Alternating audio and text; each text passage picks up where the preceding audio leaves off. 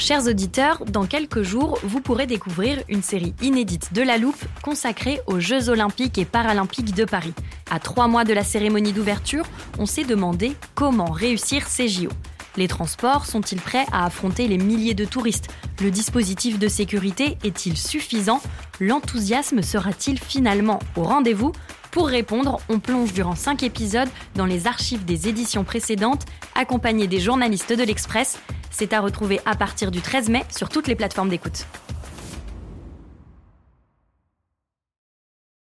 I'm Sandra, and I'm just the professional your small business was looking for. But you didn't hire me because you didn't use LinkedIn Jobs. LinkedIn has professionals you can't find anywhere else, including those who aren't actively looking for a new job, but might be open to the perfect role, like me. In a given month, over 70% of LinkedIn users don't visit other leading job sites. So if you're not looking on LinkedIn, you'll miss out on great candidates like Sandra. Start hiring professionals like a professional. Post your free job on linkedin.com/people today.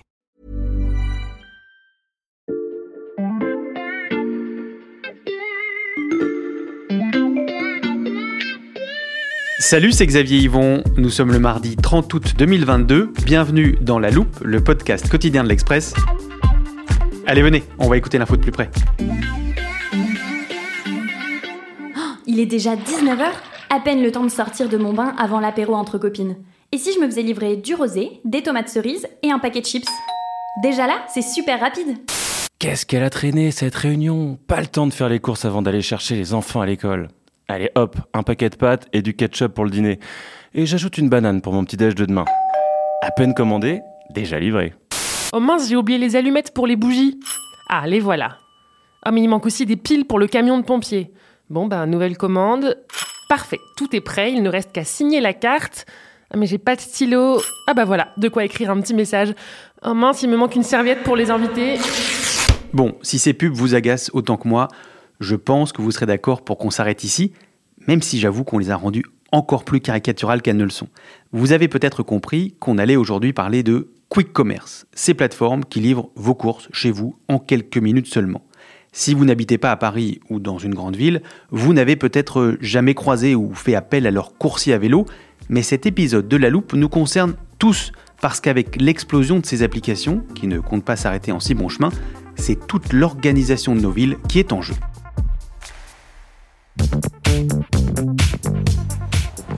J'aurais pu prendre le téléporteur, mais l'adresse que m'a donnée Sébastien Pommier du service économie de l'Express et à quelques stations de métro seulement, je pense qu'il est pas loin. Ah, le voilà. Salut Sébastien. Salut Xavier. Sébastien, tu expliques à nos auditeurs et à moi aussi où on est ? On est dans Paris, dans le centre de Paris, Une petite place typique, c'est Platane. La Fontaine Wallace. La Fontaine Wallace, tu ne l'as pas manqué. Et on a en face de nous donc un petit groupe en fait de livreurs à vélo qui sont en train de pianoter sur leur téléphone. Et derrière eux, un bel immeuble haussmannien. Mais regarde bien au rez-de-chaussée. Oui, on dirait qu'il y a une vitrine noire, en tout cas opaque. Viens, on s'approche. Ok, je te suis. Ah mais il y a du monde qui s'affaire à l'intérieur. Et oui, ça ressemble au rayon d'un supermarché. Il y a tout, de l'eau, des fruits, Des chips, du beurre, même des couches. Et je vois même un employé qui est en train de se dépêcher de tout glisser dans un sac en papier. Tiens, une commande est prête. Un des livreurs qui attendait sur la petite place est en train de récupérer son sac. Ouais, je le vois. Il le glisse dans son gros sac à dos réfrigéré et enfourche son vélo électrique. Ça ressemble à un supermarché, Sébastien, mais ça n'en est pas un. Je peux pas rentrer dedans et faire mes courses. Non, toi, tu ne peux pas rentrer. C'est réservé uniquement aux employés de ce Dark Store, ce magasin fantôme. C'est en fait un entrepôt sans client physique qui ne fait que de la préparation de commandes. Et ces Dark Store, il y en a beaucoup ? Écoute, ça se multiplie, surtout dans les grandes villes. À Paris, on en décompte à peu près 80. Et donc, ces magasins fantômes en bon français, ils appartiennent aux plateformes de Quick Commerce dont on a parlé au début de l'épisode. Exactement. Mais si tu veux, on va rentrer au studio, je vais t'expliquer tout ça. Oui, ce sera plus calme. Pour te faire plaisir, j'avais glissé le téléporteur dans mon sac pour le retour. Je rentre les coordonnées de la rédaction. On s'installe, Sébastien, et je te laisse nous expliquer comment fonctionnent ces plateformes. Écoute, tout tient sur une promesse commerciale qui est livrer les courses du quotidien en moins de 15 minutes.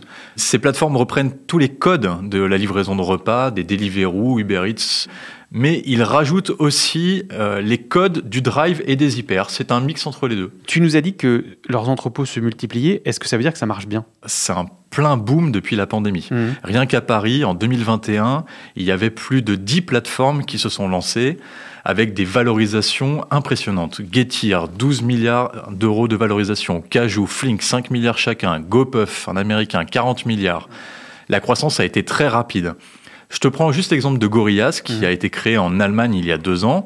Leur première ouverture à Paris était donc en 2021. Aujourd'hui, ils ont 25 entrepôts en France, avec à chaque fois une trentaine de livreurs en moyenne. Ils ont également monté des partenariats avec des grands groupes comme Casino, avec lequel ils distribuent des produits de la marque Monoprix. Ils ont aussi doublé Deliveroo en prenant une place de sponsoring auprès du PSG pour plus de 5 millions d'euros par an. C'est quand même un énorme investissement en termes de marketing. Et ils ont avalé le pionnier français de la livraison de repas à domicile, Frichty. On voit en fait aujourd'hui, ils sont partout dans les rues avec leurs sacs à dos, leurs vélos et leurs scooters électriques. Oui, c'est vrai qu'on en voit de plus en plus avec ces gros sacs à dos en forme de cube, mais ça me fait quand même beaucoup penser aux livreurs justement de Deliveroo ou de Uber Eats. C'est pas anodin, mais il y a une différence majeure, c'est que dans les modèles des dark stores, l'ensemble des employés sont en CDI. Et donc contrairement à la livraison de repas où c'est souvent des auto-entrepreneurs, l'idée de ces plateformes, c'est d'insister sur le rôle social qu'elles veulent promouvoir. Chaque employé est affecté à un entrepôt, il a une zone définie et chaque local fonctionne de manière indépendante. Donc on se rapproche davantage du modèle du drive, si tu veux, qu'on a bien connu dans la grande distribution. Nos auditeurs qui ne savaient pas ce qu'est le quick commerce sont désormais au point. Les Parisiens, eux, en ont sûrement appris davantage sur ces dark stores qui fleurissent dans leur quartier. Et vous allez l'entendre, les supermarchés ont du souci à se faire.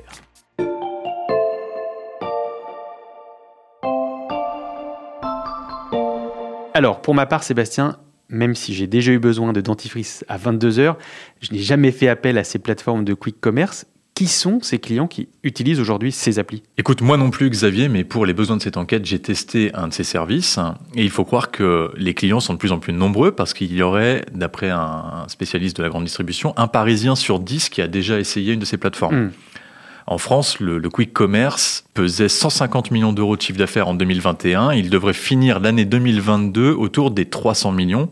Donc la tendance, c'est de doubler le chiffre d'affaires de ce secteur chaque année. Et ça, Sébastien, malgré le ralentissement de la pandémie, pour un service qui justement a décollé grâce au Covid ? Exactement, on ne freine pas l'activité, car toutes les couches de consommateurs n'ont pas encore été pénétrées. On a dit 10% à Paris, mais le taux tombe à 4% sur l'ensemble de l'Île-de-France. La limite en fait de ce business, c'est la densité de population, car il faut être capable de tenir la promesse de la livraison en 15 minutes, tout en étant rentable. Ça ne remplacera jamais la grande distribution, mais il y a une énorme marge de progression parce que le réservoir est encore très important. Ce n'est d'ailleurs qu'une question de mois pour que le quick commerce dépasse l'activité des livraisons urbaines classiques des Leclerc, Monoprix et autres Carrefour. Il grignote des clients au supermarché de proximité. Et pour ce qui est des tarifs, les spécialistes de la grande distribution ont constaté que le panier moyen était environ 7% moins cher que dans les anciennes classiques. Mais comment font ces plateformes pour être moins cher qu'un supermarché traditionnel ? Écoute, c'est un peu le même modèle que les supermarchés, c'est un business de petits centimes, mais qui repose sur énormément de volume. Donc ils vont faire des commandes groupées auprès de grossistes ou de distributeurs, les sodas, enfin toutes ces grandes marques américaines qui vont pouvoir aller draguer. Mais là où ils vont gagner beaucoup d'argent, par rapport au supermarché, c'est surtout sur les coûts fixes. Et donc, le loyer, la surface de vente, ils ont 500 mètres carrés, un supermarché de proximité va être 3, 4, 5 fois plus grand. Ils n'accueillent pas de public. Donc, c'est vraiment par rapport à la dimension de la surface de vente qu'ils vont pouvoir rentrer dans leurs frais. Ce que tu nous racontes, Sébastien, ça me fait penser à un précédent épisode de La Loupe, qu'évidemment, je vous recommande d'aller écouter. Avec Pascal Pogam et Philippine Robert, tes collègues du service économie, on avait évoqué l'avenir des acteurs traditionnels de la grande distribution. Je vais chercher l'extrait dans l'armoire de La Loupe. Le voilà.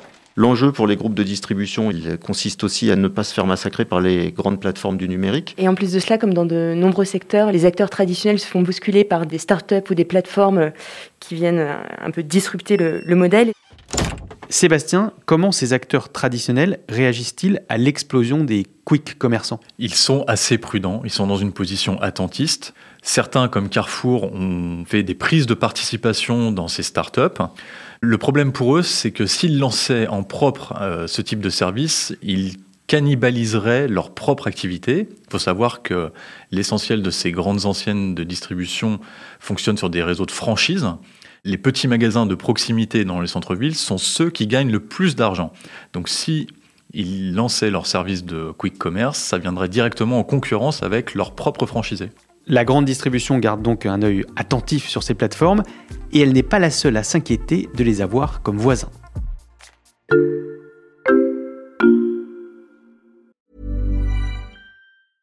I'm Sandra, and I'm just the professional your small business was looking for. But you didn't hire me, because you didn't use LinkedIn Jobs. LinkedIn has professionals you can't find anywhere else, including those who aren't actively looking for a new job, but might be open to the perfect role, like me. In a given month, over 70% of LinkedIn users don't visit other leading job sites. So if you're not looking on LinkedIn, you'll miss out on great candidates, like Sandra. Start hiring professionals like a professional. Post your free job on linkedin.com/people today.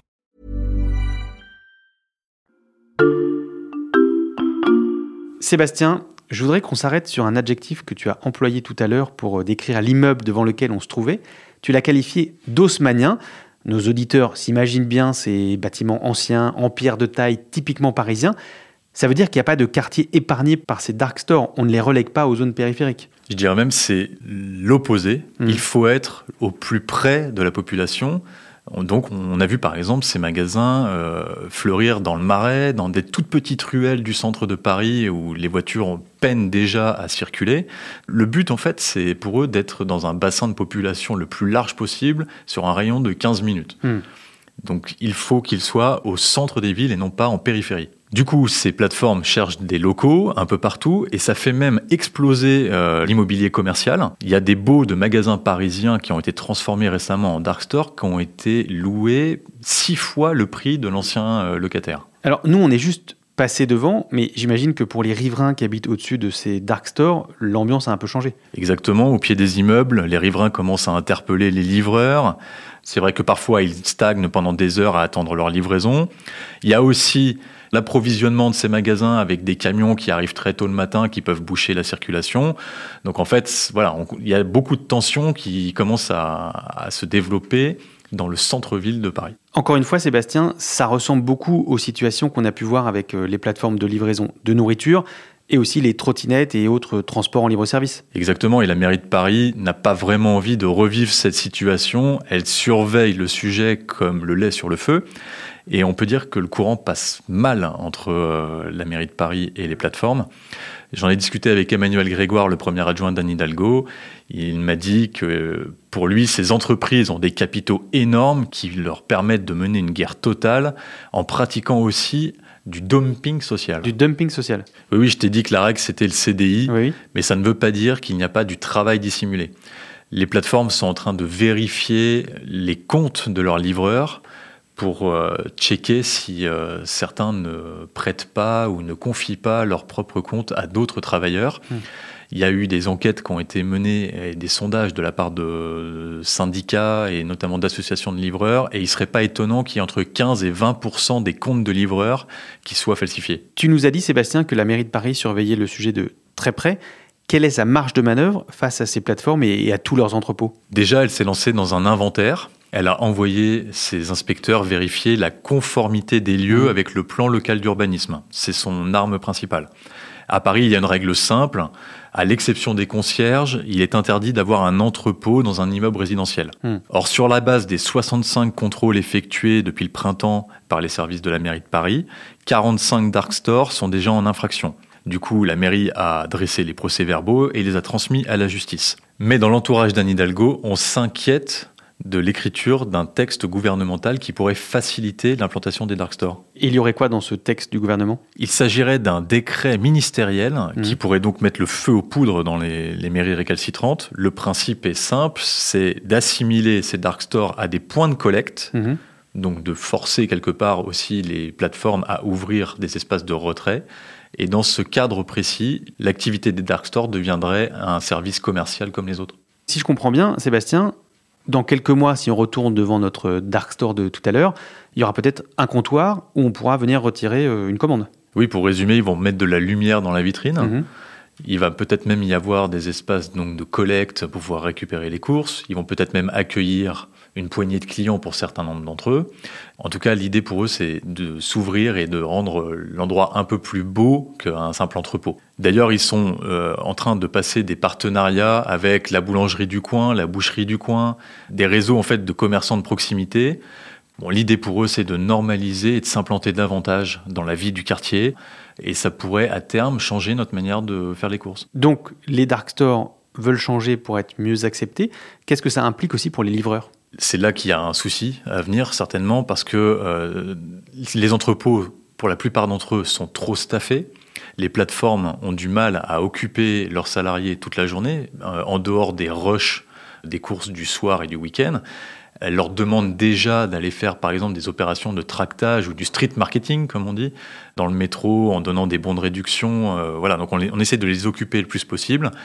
Et la conséquence à terme, c'est certainement une réduction du nombre de livreurs. Et d'ailleurs, cet été, il y a eu des premiers mouvements de grève et de contestation de la part de ces livreurs salariés sur leurs conditions de travail. Une grève des livreurs de dark store, le quick commerce devient un secteur comme les autres. Merci beaucoup pour ces explications, Sébastien. Merci, Xavier. Sébastien Pommier du service économie de l'Express.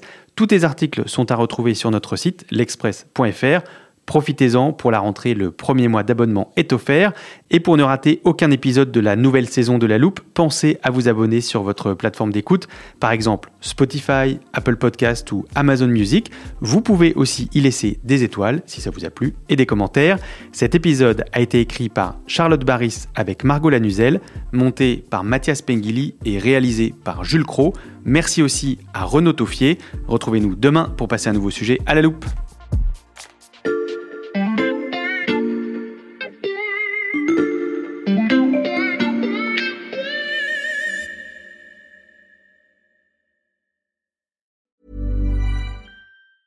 Hey, it's Danny Pellegrino from Everything Iconic.